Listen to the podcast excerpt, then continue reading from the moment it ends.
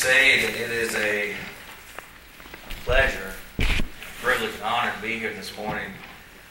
Uh, really is a gross understatement. Uh, Gary, Brother Gary, I appreciate so much the invitation to come back as I, as I sit here and look at so many familiar and beloved faces with each one with its own memories. It just comes flooding back to me. I just want to stand here and just look at you for a few minutes. Um, it really is a tremendous privilege to be here. I'm, I'm so grateful and thankful for the honor. Um, you have no idea how much you all have shaped and influenced my life and, and how much of an influence and, and what a foundation this church is for who I am in Christ today. Every room Every hallway of this building has memories.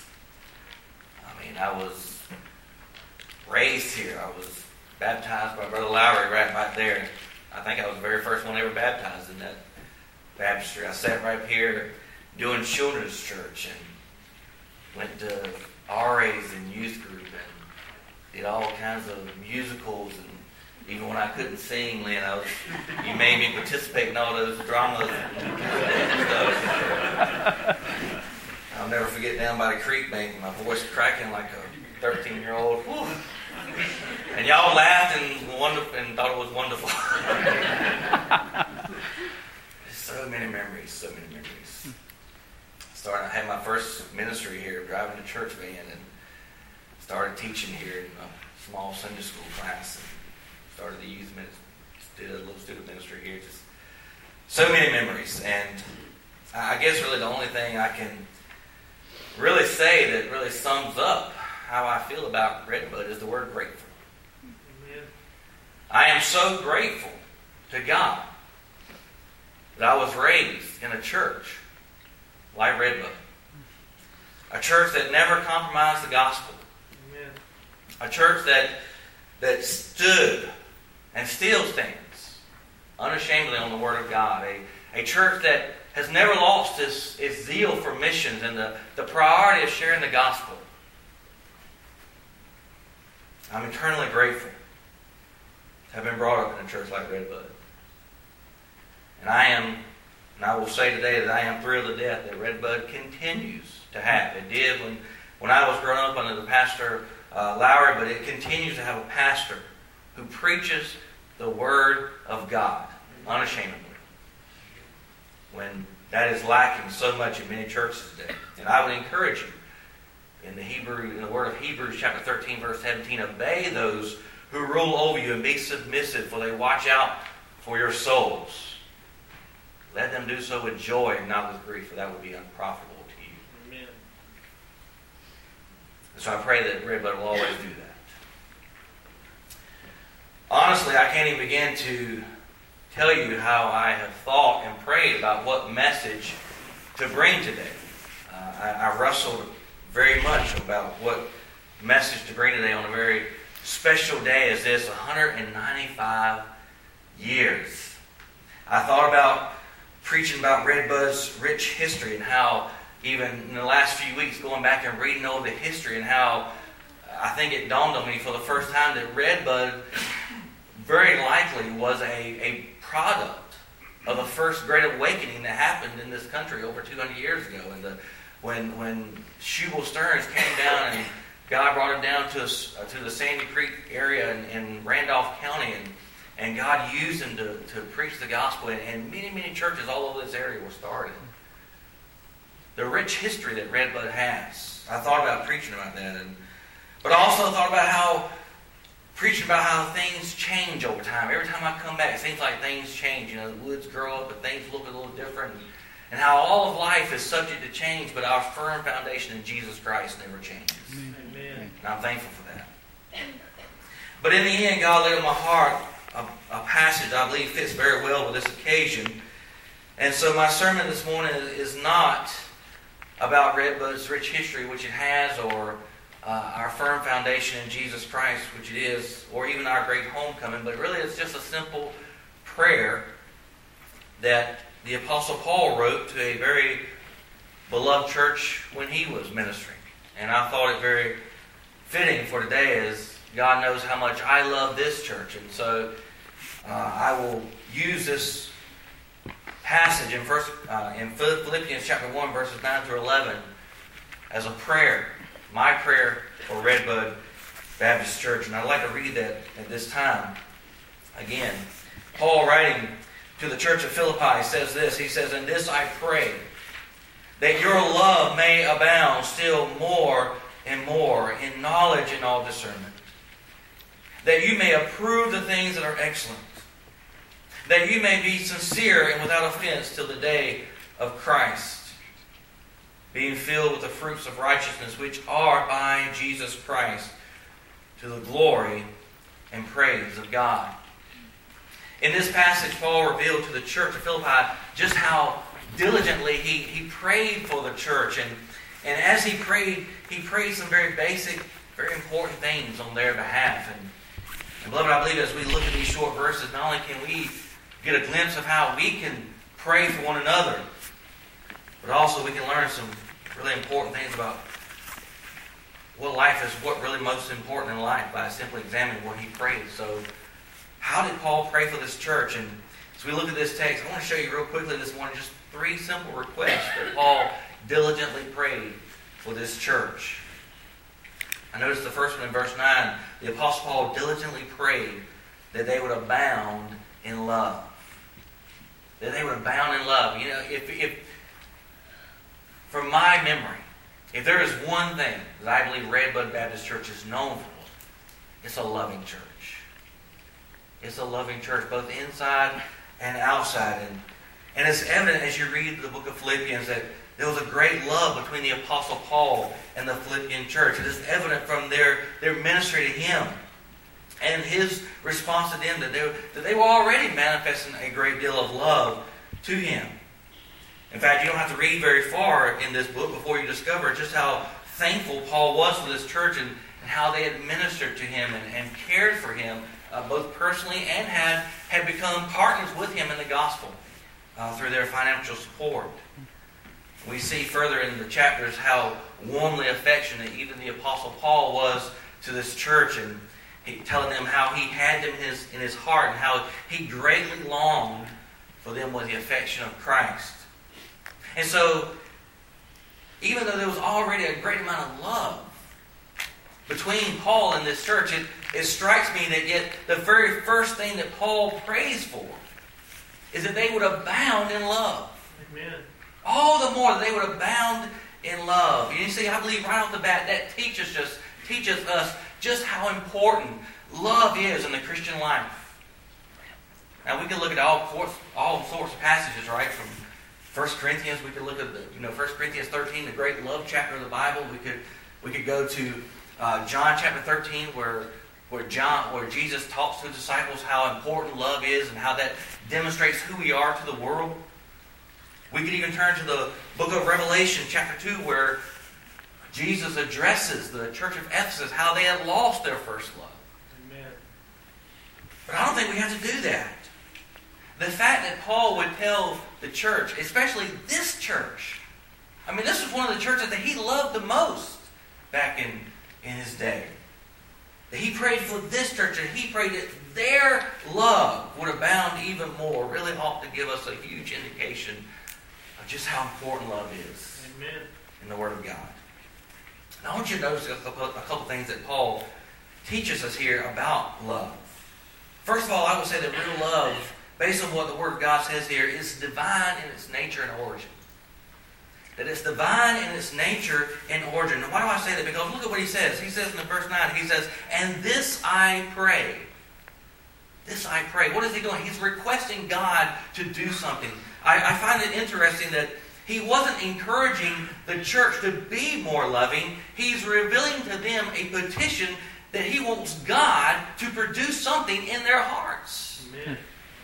Friends, I don't know if you realize this or not, but real love is one of the sure marks of saving faith. It's one of the pieces of evidence that give us assurance that we are born again. Because the real godly love that, that we see in the Bible is only produced by the Holy Spirit working in our hearts. I mean, I don't know about you, but I don't have this kind of love naturally within me. That's right. It's something that God has to do. Romans chapter 5, verse 5 tells us, Now hope does not disappoint because, listen, the love of God has been poured out in our hearts by the Holy Spirit who was given to us. Amen. Or even 1 John, we read, Beloved, let us love one another, for love is of God. And everyone who loves is born of God and knows God. Now, some of you might be thinking at this point in the message that, well, don't even people who don't know God, don't, don't they love as well? And sure, the answer is yes, but not with this kind of love that Paul is talking about. And that leads us to the second aspect of this love, and that is that real love is based on knowledge and not mere emotions. You see, God's love for mankind and his special love for believers, real love is based on knowledge and a choice. I mean, do we experience warm affections and emotions of love? Certainly. Certainly we do. But listen, real love is based on the intent of the one who loves and not on the merit of the one receiving the love. And that's the real difference. For example, um, you, a very familiar passage. Who did Jesus tell us to love in Matthew chapter 5? One another. Told us to love our enemies, right? Yeah. To love our enemies. So let me ask you a question, young people, students. Do you have the warm fuzzies for that bully in school that makes your life miserable? That constantly picks on you every day? Ma'am, do you have warm fuzzy feelings for that that lady at work who constantly takes credit for what you do and, and is just wanting to use you as the next rung of the ladder? Sir, do you have warm, fuzzy feelings of affection for that, for that boss who constantly criticizes you, discourages you, and treats you poorly? I mean, maybe y'all do, but I don't. My emotions don't work that way. I really don't. Listen, when I was a police officer down in Cobb County, Georgia, I mean, just my mere presence, I'd be just standing there. People ride by, flick me off, holler all kinds of obscenities. I've had drunks cuss me out when I try to arrest them. I've had battered women say all kinds of terrible things when I was arresting her sorry husband. Do I have warm, fuzzy feelings for these people? Not really. Maybe I'm just not as mature as some of you. But my emotions don't work that way. Even as a pastor. Believe it or not, there are people out there who absolutely hated me. You say, how do you know that? Because they told me. Very openly, they told me. Would say all kinds of things behind my back and behind closed doors, trying to, to smear my character. Do I have warm, fuzzy feelings and warm sentiment toward these people? Not really. No, I didn't. I'm sorry, my emotions just don't work that way. But you see, that's not what Jesus said. Amen.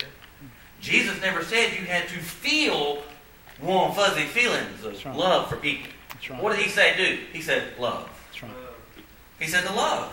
You see, I can choose to be loving towards someone whether I feel anything or not. I can choose to be generous and kind and merciful, etc., etc. I can choose to do those things whether I feel anything or not. Maybe like some of you, my, my emotions have often got me in trouble. So I try not to guide my life by my emotions. Real love is about a choice. It's about a, it's about a conscious, intentional choice to love, to show generous, generosity, kindness, mercy, whatever. Not because someone deserves it, but because Jesus commands it. You see, it's in obedience to our Lord's command that believers willingly choose to express love to those who are unlovable to choose to express love to those who will not give it back in return. To choose to express love to those who will use you and abuse you over and over again. Why? Because that's when and how Jesus loved us. Amen. When we were unlovable. When we didn't deserve it. That's right. I mean, I don't know about you, but I know that's certainly true of me. I mean, think about it. What else besides the love of God would compel a woman like Elisabeth Elliot to stay and be a missionary to the very savages that murdered her husband? What would compel a woman like ten Boom to forgive a, a Nazi prison guard who humiliated her and tortured her day after day and who was an indirect cause of her sister's death? What would cause a woman like that to forgive and love? I don't know of anything but the love of God that can do that. You see, beloved, this kind of love is, is divine in nature and in origin. It is not natural. It is not within ourselves. And this is the type of love that, pray, that Paul prayed for these people. And beloved, this is the kind of love that I would pray would continue to abound more and more here at Redbud Baptist Church. Amen. A love that is sacrificial and unconditional. But not only did Paul diligently pray that they would abound in love, but number two, he also prayed dil- diligently that they would be forever progressing in spiritual excellence. And we see that in verse 10, where he says, that you may approve the things that are excellent. You'll notice from that text that my version says, um, my version says that you, but you may have so that or that ye. It all indicates that, that the first, love, is foundational for the second, which is spiritual excellence. You see, beloved, when, the, when a believer is led and controlled by the love of God, there will be a corresponding desire to live according to His will, hmm. as fully and as faithful as possible. Now, I realize when, when we first are saved, and, and many times initially that desire to be faithful comes out of a sense of duty. It is our duty when God saves us to be faithful, right? I mean, 1 Corinthians chapter 4, for example, says it is required of stewards to be found faithful. It is our duty as, as recipients of God's grace and love to be faithful to Him. It is our duty to love Him. It is our duty to worship Him, and, and so on and so forth. But as we grow in our faith, as we grow in our knowledge and love for the Lord, as we continually to experience His love and grace in our life, I believe our motive will and should change. Amen. Because all of a sudden we'll find ourselves wanting to be faithful and pleasing to God, not because of a sense of duty, but because we love Him. Because we love Him. I mean, it becomes our greatest pleasure and our, our deepest satisfaction to know that we are pleasing to the Father. And this is why spiritual excellence naturally follows abounding love. Because it's out of this love for God that spiritual excellence flows. Now, what exactly do I mean by spiritual excellence? What is Paul talking about here when he says, approve the things that are excellent? Well, the word approve, it, means to test or to examine, to scrutinize. Like, for example, if you're talking about metals, it's to see whether something is genuine or not. Um, back in 2007, when we, me and my family, my lovely wife and children who are here, when we moved back from Ohio, and we lived for about six months with her parents, I I got the only job I could find, which was being a security guard at a company called Owens Corning. And to this day, I really don't know what all they did, but I do know that they had very, very precious metals in this company. They had a lot of welders, and they had very, very precious metals. Because every time I was one of the security guards, I was three on duty all the time, and every time somebody every time somebody left the building, they had to go through it's like being in an airport, they had to come through a metal detector, and everything they had with them had to go through a scanner to make sure nothing was leaving the company. Also, one of my very glamorous jobs at that time was to scan every piece of trash that left the building. I'm serious. Every piece of trash that left that building, whether it was a McDonald's bag or you know a garbage bag, had to go through a metal detector because it was so so many precious metals. And I remember one time, for example, there was I was scanning. that I had to don't y'all? I mean, I, that was a wonderful job. You know, you know, sifting through everybody's lunches and all that stuff, and you know, and, and that was really, you know, that was really good. When uh, you find something and you have to go digging through half-eaten sandwiches and bananas and uh, whatever. But anyway, I, I remember one time I was putting some trash through, and eight little spots came up on the screen. So of course I had to back it up and start digging through it. Found the McDonald's bag. And balled up in a napkin were eight little pieces of metal about, about that big. Well, nothing was supposed to leave the company. I didn't know what it was. So I set it aside, marked it, put it in the bag, and give it to somebody who was smarter than me who knew what it was. Two days later, the, one of the presidents of the company came by, shook my hand, and said, Sir, I just want you to know that you did a wonderful job. Thank you so much for being so diligent. You saved the company about $10,000 yesterday. I was like, wow, okay. I mean, that's how serious it was. Um, but that's what the kind of thing was. They were in this place where they had they had to prove, they had to test, they had to examine these metals, and that's the picture that Paul paints for us here. It's approving something, testing it to see if it's, it's, it's thoroughly a good quality. And in reference to spiritual excellence, Paul he isn't talking about simply acknowledging what is right and wrong, because that, that only takes the very basic, you know, knowledge, right? I mean, for example, recognizing that it's not good to steal. I mean, even a child knows they shouldn't steal.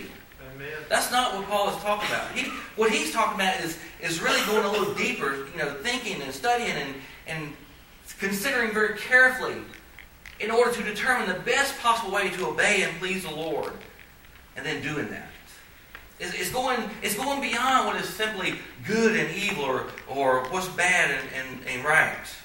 It's going deeper to, under, to really understand what's at the heart of this attitude or this action, this behavior that I'm doing. What is, what is at the heart of it? What is the best thing that I can do to really please God? What is most crucial? What is most pleasing to God in this context, and, and how do I do that and then live accordingly? That's what Paul is talking about when he says approving that which is excellent. And again, that is would be my continued prayer for Redbud is that you would so increase in your love and devotion for Jesus Christ that you would be able to approve the things that are excellent and then live accordingly. Amen. As Paul prayed here. And truthfully, beloved, I, I believe this is something that is lacking in the modern church. I mean, because the idea of being excellent is, is thinking through everyday issues of life to determine the, the best way to live at the very highest devotion to our Lord and Savior. To be honest, friends, it's, it's this ability to discover what is excellent and then to live accordingly. It's really what separates mature believers from immature or Amen. more committed to less committed. The really strong in faith to the weak in faith. And that's why Paul diligently prayed that they would progress in the area of spiritual excellence. And again, this is my prayer for you all that you would forever be progressing in spiritual excellence. In other words, that you would not be content to be just spiritually okay or mediocre. That you would not want to be content with the, the same place you are today as you were 10 years ago. Amen. Dear friends, I, I believe that God is deserving of more than that. I believe He's deserving of, our very best, and I believe that God wants us to press on to spiritual maturity. I mean, think about it. You who are parents, do you want your kids to stop maturing at the age of 13? No. Keep growing physically, but don't ever get beyond a 13, 13 year old mentality? Or worse, or a five or six year old mentality? That would be tragically sad, wouldn't it? I mean, I look at my boys over there, you know, one of them's five, Reed is five. And he's, I, I love him to death, and he's cute as he can be. But if he still acts like he does 10 years from now, if he does today, we're to have problems. We're to have major problems. Why? Because I want him to grow up, right? I don't want to still be living in my house when he's 30 years old. I want to grow up. And God wants the same for us. He doesn't want us to be spiritual babes when we've been saved for 15, 20 years. He wants us to progress. He wants us to grow. But we have to take our faith seriously. We have to take our growth seriously. We gotta we gotta attach ourselves to the Word of God and take it seriously. And this is what I pray that we would continue to do that. That you, as Redbud Baptist Church, that you would abound more and more in love. That you would be forever progressing in spiritual excellence, and finally that you would abound in good works and godly character.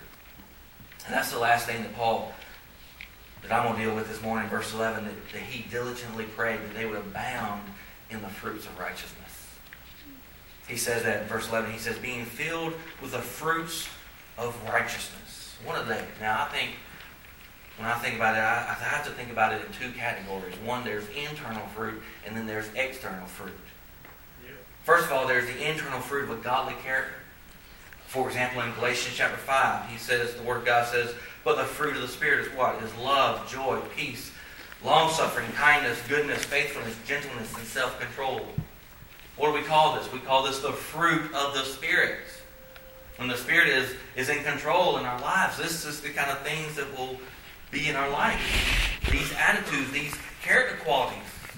That's all encompassing of a, of a godly character. And Paul prayed that this church would uh, abound in godly character. You know, I think it's so sad today that the loss of character and integrity in much in our world today. You would be absolutely amazed, or maybe you wouldn't be amazed, but I, I've been amazed at how many people, for example, will look me straight in the eye, straight to me, just straight to me, and lie to my face, and never blink. You know? I mean, I've had everyone from the, you know, the drunk on the street to the most uppity soccer mom in town look at me straight in my face and lie in my face when I knew the truth.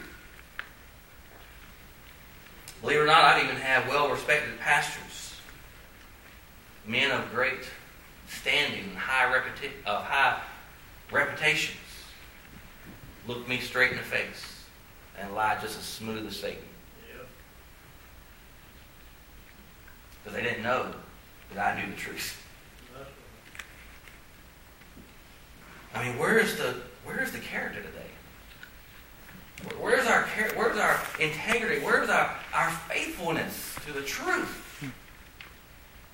It seems to be disappearing. And young people, if I could give you just a little bit of wisdom this morning, there are a few things in life that are more important than your word. Don't sell it and don't give it away. Stay true to your word, even to your hurt. Amen. Stay true to your word because once you throw it away, you can't, it's hard to get it back. Be a person of character. Be a person of integrity. Keep your word. I know we live in a world today where you don't do a business deal without signing the dotted line and, and having something written on paper. But be a person of character. Be a person of your word. Well, not only do we have the internal fruit of a godly character, but I believe also we have the external fruit of good works. Amen. And this is all kinds of things. I mean, good works such as having a, a heart and desire to win the lost and then and then actually doing it. Or, or taking a, a new believer under your wing and, and training them and discipling them. is external fruit. Living a holy life that is not marred by sin is external fruit. Living above reproach and not giving the appearance of evil is external fruit. Caring for the sick and afflicted, being an encourager. Visiting and caring for those who are grieving, being a comfort and support. Meeting the physical needs of those less fortunate. Amen. Taking a young couple that is that is struggling in their marriage and come alongside them and praying with them and encouraging them and helping them in their marriage. Showing grace to the one who's being held by an addiction. Lending a helping hand to those who are caught in sin. I mean, all these are, and many more are just examples of external fruits of good works. And beloved, I, I believe as a church, we should be abounding in good works. Amen. We should abound in good works. You say, that sounds like a lot of work, Travis. Well, maybe it is, but you want to know something encouraging? This is not something that we do on our own. Sure. This is not something that we muster up in ourselves because what? Look at what he says. The Word of God makes it very clear here that all of these are by Jesus Christ. Amen. It's Jesus Christ working in our hearts through the Holy Spirit that does these things. In fact, he, Jesus himself says in, in John chapter 15, verse 4, he says, Abide in me, and I in you. As the branch cannot bear fruit of itself unless it abides in the vine, neither can you unless you abide in me. Amen. So you see, good works aren't the aren't things that we muster up the willpower and, and do ourselves. All we have to do is constantly abide in Christ, and He will accomplish all that He wants to do through us. And then all of a sudden, as Paul says here, all the glory and praise will be to God. Mean, I, don't know about you, but I'm so thankful that it's not my job to abound in love. It's not my job to spiritually progress in excellence. It's not my job to develop a godly character. All I have to do is abide in Christ. And He'll do all that through me. He'll do all that in my heart because, listen, I don't have the capacity to do that in and of myself. I don't, I, don't, I don't have the heart to love the way Christ loves. I don't have the heart to give the way Christ gives. If I'm expecting to do it, it's going to flop and fail every time. But if I hold close to Christ, if I abide in Christ and give Him control of my life, then He can do all kinds of things without me. Amen. And so, beloved, that's where I'm going to close it and just ask you, what about you this morning? Where are you at spiritually? How are you doing in these three categories that we've talked about this morning? Abounding in, in real love and, and excelling in moral excellence, or spiritual excellence. Demonstrating that godly character at home and work and wherever you go. Abiding in Christ. How, where are you at? What are you, how are you? If you're here today and you've never turned and surrendered to Christ and never accepted accept- accepted Him as your Lord and Savior, then I, you know obviously that's the very first very first thing I would ask you, encourage you to do, because there's no greater decision than that. Amen. But I have a feeling that probably for the majority of us, most of us probably have made decisions for Christ, but I would ask you, are we progressing in our decision? Because once we made that decision, I, I remember so, so plainly. And I'll share just a word of testimony then when we're done, but I made my first decision for Christ back when I, and back in 1985, sitting on an old stone wall up there at Murphy's Hardware Store. Brother Lowry had come. I remember so plain. Brother Lowry had come and, and he was just going to the store, I guess to get a drink or something. He, he didn't know what was going as far as what I was going, what was going on in my heart. But I walked up to him and said, "Hey, Brother Lowry, I just I've been thinking about getting saved."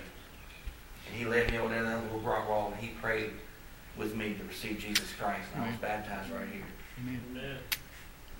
But can I tell you, I didn't really truly understand what it meant to walk with Christ until I was about 18. And I was down there at Fort Caswell with a youth group. And God really got a hold of my heart. Because I wasn't living right. I, I'm going to be honest with you. For many years, as a, when I was a teenager, I was a hypocrite. I was one thing in church, I was another thing in school. I was a hypocrite. And God got a hold of my life. He said, Travis, if you're gonna, uh, if you're gonna uh, uh, hold on to me, as far as if you're gonna call yourself a Christian, you're gonna live like one. Amen. Well, I'm gonna be done with you. That's right. And God got a hold of my heart, and I got down on my knees that that, that week. I remember so clearly uh, with a, a college guy named Steve Whitley. He, he once again shared the gospel with me how Christ wanted to come in and take charge of my life. And I think for the very first time, at least for me in that time, I understood what it meant to give Christ complete control. That I didn't need to be in the driver's seat, I needed to be in the passenger seat. Amen. And I surrendered my life to Him that day, and my life forever changed after that. Now, I wasn't perfect by no stretch of the imagination. You can ask my lovely wife that. She can give you a lot of stories. I was not perfect even after that. But I wasn't the same man I was before. And so it was then that I, I started to really grow and understand what it meant to walk with Christ on a daily basis and, and, and daily surrender to Him. Lord, you're in charge. I want you to take charge of my life. You be Lord. Tell me what you want me to do. And that's when things really began to change in my life. So I, I just share that with you to encourage you. Where are you at this moment? Have you really completely surrendered to Him? Are you really allowing Him to take charge and call the shots in your life? Or are you kind of like me when I was eight years old? I, I, I was saved and I, I made that profession of faith and was baptized. And it was like I, I was signing the back of a check. You know, if somebody gives you a check, you, you sign the back of it and you, get, you go to the bank and get your money. And you don't ever think about that check no more. Well, that's not what it's like being a Christian. Being a Christian is more like joining the army. You sign the dotted line and then you, like, your life changes Amen. because you're not yours anymore. You belong to Him. Amen. I'm going to pray and then I'm going to turn the service back over to Brother Gary to close and lead the invitation however God leads you to do.